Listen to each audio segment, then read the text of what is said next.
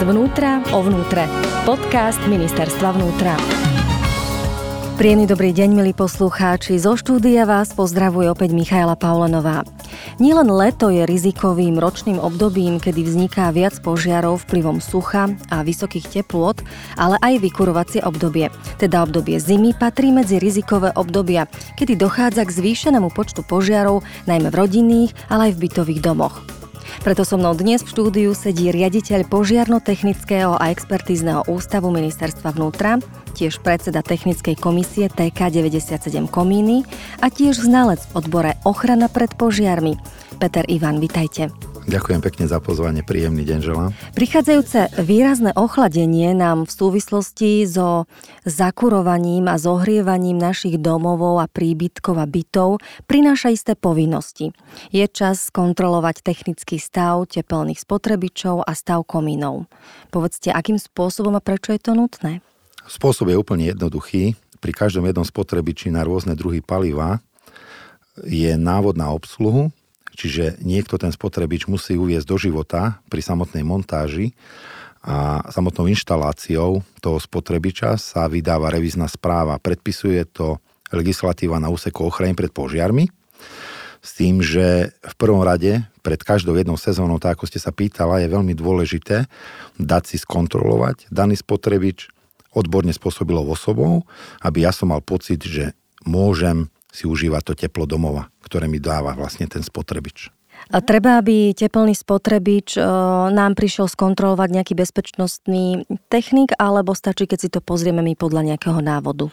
Úplne výborne je, ak si dáme skontrolovať komín odborne spôsobilou osobou a takisto spotrebič podľa druhu paliva. Čiže sú revizní technici, sú kominári, ktorí, ktorí dojdu e, jednak vyčistia, či už daný spotrebič, respektíve komín.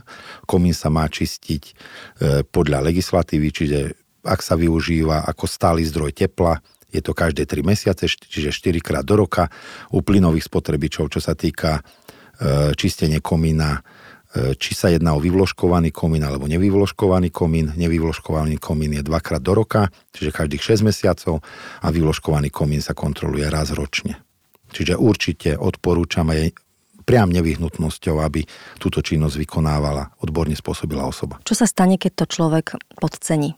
Keď to človek podcení, hovorí nám aj štatistika o tom, že z celkového počtu požiarov, ktoré máme v objektoch na bývanie, je to priemerne tých 1700 požiarov, je až 700 a viac požiarov spôsobených práve nevyhovujúcim stavom daného spotrebiča, respektíve zahorením sadzy. Čo v prípade, že mm, už sa stane požiar? Hej, že to tepelné čerpadlo, spotrebič e, alebo komín nie sú v dobrom stave a naozaj vznikne skrát, vznikne nejaký výbuch, vznikne požiar. Čo v tomto prípade môže človek robiť?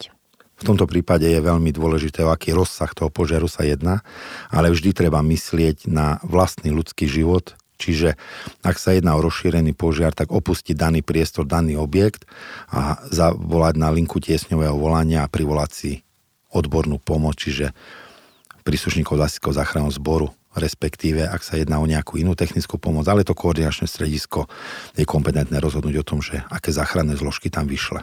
Aké typy palív sa používajú na vykurovanie našich domov? To by mohlo byť možno zaujímavé rozdeliť a vysvetliť. Ja by som to rozdelil do takých troch základných skupín. Sú to paliva tuhé, čiže tam môžeme radiť rôzne brikety, drevo rôzneho, rôzneho druhu, rôzneho prevedenia. Potom máme kvapalné paliva, a potom samotná elektrická energia ktoré sú najviac rizikovejšie. Keby si mám vybrať e, typ kúrenia, ktorý by som si možno inštalovala do svojho rodinného domu, ktorý by ste mi z hľadiska bezpečnosti odporúčili? Najväčší rizikový faktor je ľudský faktor, uh-huh. čiže nedá sa, nedá sa exaktne povedať, že tento je bezpečný spôsob kúrenia, tento je nebezpečný. Veľmi dôležité je, aby prevedenie inštalácie samotnej toho spotrebiča či realizácie výstavby robila odborne spôsobila osoba, aby sme sa vyhýbali svojpomocným výstavbám a svojpomocným čisteniam a kontrolám týchto zariadení. Veľmi dôležité je dodržiavať návod na použitie, čo je predpísané výrobcom, kedy sa to má čistiť, kedy sa to má kontrolovať. A veľmi dôležité, čo by som povedal, čo je najväčší problém, je nezamieňať si paliva treba používať palivo, ktoré je predpísané do daného spotrebiča. Poviem taký príklad. Ak máme spotrebič na tué palivo, čiže krb, e, nedarí sa nám rozkúriť v danom krbe, máme problém, veľmi nám to dymy, Mnohokrát sme mali prípady požiarov, kedy sa používala horľavá kvapalina ako základný iniciátor. Uh-huh. Veľmi nebezpečné je, že horľavé kvapaliny dochádza k odparovaniu okamžite, s tým, že pri zapalovaní došlo k explózii daného vykurovacieho zariadenia. Mám doma krp, mám trochu vlhké drevo, nechce mi to chytiť, ako bezpečne založiť oheň a nepoužiť naozaj to nevhodné palivo. Veľmi bezpečne založiť, nepoužívať vlhké drevo, používať minimálne dvojročné drevo na to, aby som vedel bezpečne a kvalitne kúriť a veľmi podstatné, čo je, je to, že pokiaľ používam nevhodné palivo do daného spotrebiča, každý spotrebič je v nejakým spôsobom výkonovo nastavený a nedosiahneme to, čo ten spotrebič nám má dávať. Aj to hasenie pri rôznych typoch palív by malo byť iné. S tým máte určite vy ako odborník veľké skúsenosti. Povedzme si taký jednoduchý príklad.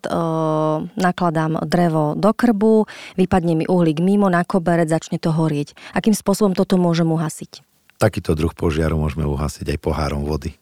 Takže netreba sa toho báť, netreba sa toho zľaknúť, pokiaľ sa jedná len o takéto malé a lokálne zahorenia, ale pokiaľ dojde k požiaru, príklad pojem v nočných hodinách a daný priestor je zadimený Čiže už samotná orientácia toho človeka vo vlastnom priestore, vo vlastnom bývaní je takmer nemožná. Je potrebné pozerať prvom rade na ľudský život, na ten vlastný a opustiť daný priestor. Aké typy požiarov v rámci bytového hospodárstva a vykurovacej sezóny ste zažili za to obrovské obdobie, ktoré vy už fungujete v tom fachu? Typy požiarov by sme vedeli rozlíšiť v by som povedal, na také dve kategórie a je to porucha na technických zariadeniach, čiže dojde k nejakému skratu, dojde k nejakému preťaženiu. E, a ďalšia veľká skupinka je nedbalostné konanie fyzických osôb. To znamená, či už v spojitosti s fajčením, či už spojitosti e, rôzne používania tepelných spotrebičov v daných priestoroch. Čiže veľkým faktorom je vždy človek a najnevhodnejšie riešenie je to, keď si niektoré elektrické zariadenia svoj pomocne opravujeme a nesme na to odborne spôsobila osoba, čiže aj týmto spôsobom môžeme spôsobiť do budúcna požiar, respektíve tepelný spotrebič je umiestnený tam, kde umiestnený nemá byť. Napríklad poviem len o klasickom, ktorý je v každej domácnosti žehlička tam môžeme ako hasiť napríklad, lebo je to iný typ e, požiaru, ktorý vznikne vplyvom možno nejakého elektrického skratu, ako v prípade, keď vypadne uhlík na koberec. Tam si veľmi treba dať pozor, že či vôbec je ešte čas a keď je čas, tak treba vypnúť z elektrickej siete dané uh-huh. zariadenie a tým pádom sa nám to stáva tuhým predmetom a môžeme rovnako hasiť vodou. Ale určite elektrickú zásuvku pod napätím nebudeme hasiť vodou. Mňa zaujala tá revízia komínov, k tomu by som sa veľmi rada vrátila. Ako môže za vznik požiaru e, nedobrý technický stav komína? Nedobrý technický stav komína znamená, ktorý je či už samotný komín výstavba nebola realizovaná odborne spôsobilou osobou a v rámci štatistiky máme aj zaznamenávané zahorenie krokvy v danom komíne, Čiže veľký problém je, ak si rekonštruujeme starú stavbu a na existujúci komín, ktorý nedáme prehliadnúť odborne spôsobilou osobou, pripojíme spotrebič na tué palivo, ktorý výkonovo je nad možné pripojenie na daný komín, respektíve v minulosti tam bol pripojený spotrebič na plynné palivo, respektíve na kvapalné palivo. Čiže týmto spôsobom narušíme, narušíme vlastne štruktúru toho kominového telesa, kde môže vzniknúť tento požiar. Ďalšou kategóriou je zahorenie sadzy. Zahorenie sadzy znamená, že používame nevhodné palivo do daného spotrebiča, čiže tak ako ste spomínala, používame mokré a vlhké drevo. Vtedy nám sa ukladajú sadze na e, stranách e, vnútornej časti komína, ktoré nám zahoria a tým pádom môžeme sa baviť o spôsobe explozívneho horenia, kedy dochádza k deštrukcii samotného kominového telesa, čo si vôbec nemusíme prikašívnuť pod koronom priestore, len zrazu na susedu pozorniť, že nám horí strecha pri tom ďalšom zakúrení. Takže treba sa starať aj o tie komíny. Mnohé byty využívajú vo svojich priestoroch tzv. okrasné krby, kde sa leje bioalkohol. Je to nový, moderný spôsob hm, asi nevykurovania, ale možno nejakej ozdoby. V, ako, ako s týmto zaobchádzať? Máme aj s týmto spôsobom vykurovania bohaté skúsenosti a bohužiaľ z toho negatívneho pohľadu. A znova podotýkam na jednu podstatnú vec, ktorá nie je na vine spotrebič, ale znova je na vine ten ľudský faktor, kedy u týchto dek, tzv. dekoračných e, spotrebičov na kvapalné palivo, kedy sa tam leje bioalkohol, ktorý horí takým modrastým a žltkastým plameňom, e, je jedna zásadná podmienka, to znamená, že dolievanie horľavej kvapaliny pri úplne vychladnutom telese. Lenže vy voľnými očami takmer nevidíte tie plamienky, ešte keď si tam doložíte nejaké dekoračné kamienky, nejaké dekoračné drievka z kameniny a máte pocit, že to vykurovacie teleso už nehorí, respektíve chcete doplniť to palivo a neovládate návod na obsluhu, začnete dolievať, dojde k okamžitému rozvrhnutiu horľavej kvapaliny daného priestoru, vás to popáli a vznikne požiar daného priestoru okamžite. O pár týždňov tu máme Vianoce, naozaj už na mnohých miestach vidieť v tých veľkých centrách vysvietené vianočné stromčeky.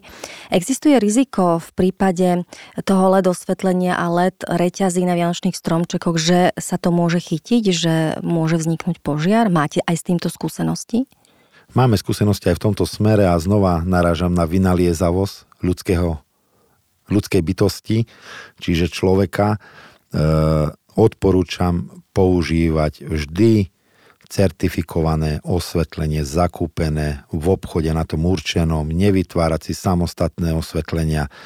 Takisto, pokiaľ nie som odborne spôsobila osoba, môžem si zameniť výkonovo tie rôzne časti a zažili sme rôzne kombinácie LED pásov s klasickými žiarovkami a dojde vlastne nešpecifikovanej presne poruche na tom, na tom osvetľovacom Vznik požiaru a potom um, jeho hásenie a následky naozaj často môžu mať fatálne následky a nie sú to jednoduché zásahy, ale povedzte, zažili ste vo svojej branži uh, nejaké kuriozity v súvislosti s požiarmi? Spomínate si na niečo možno vtipné? Asi dajme vtipné.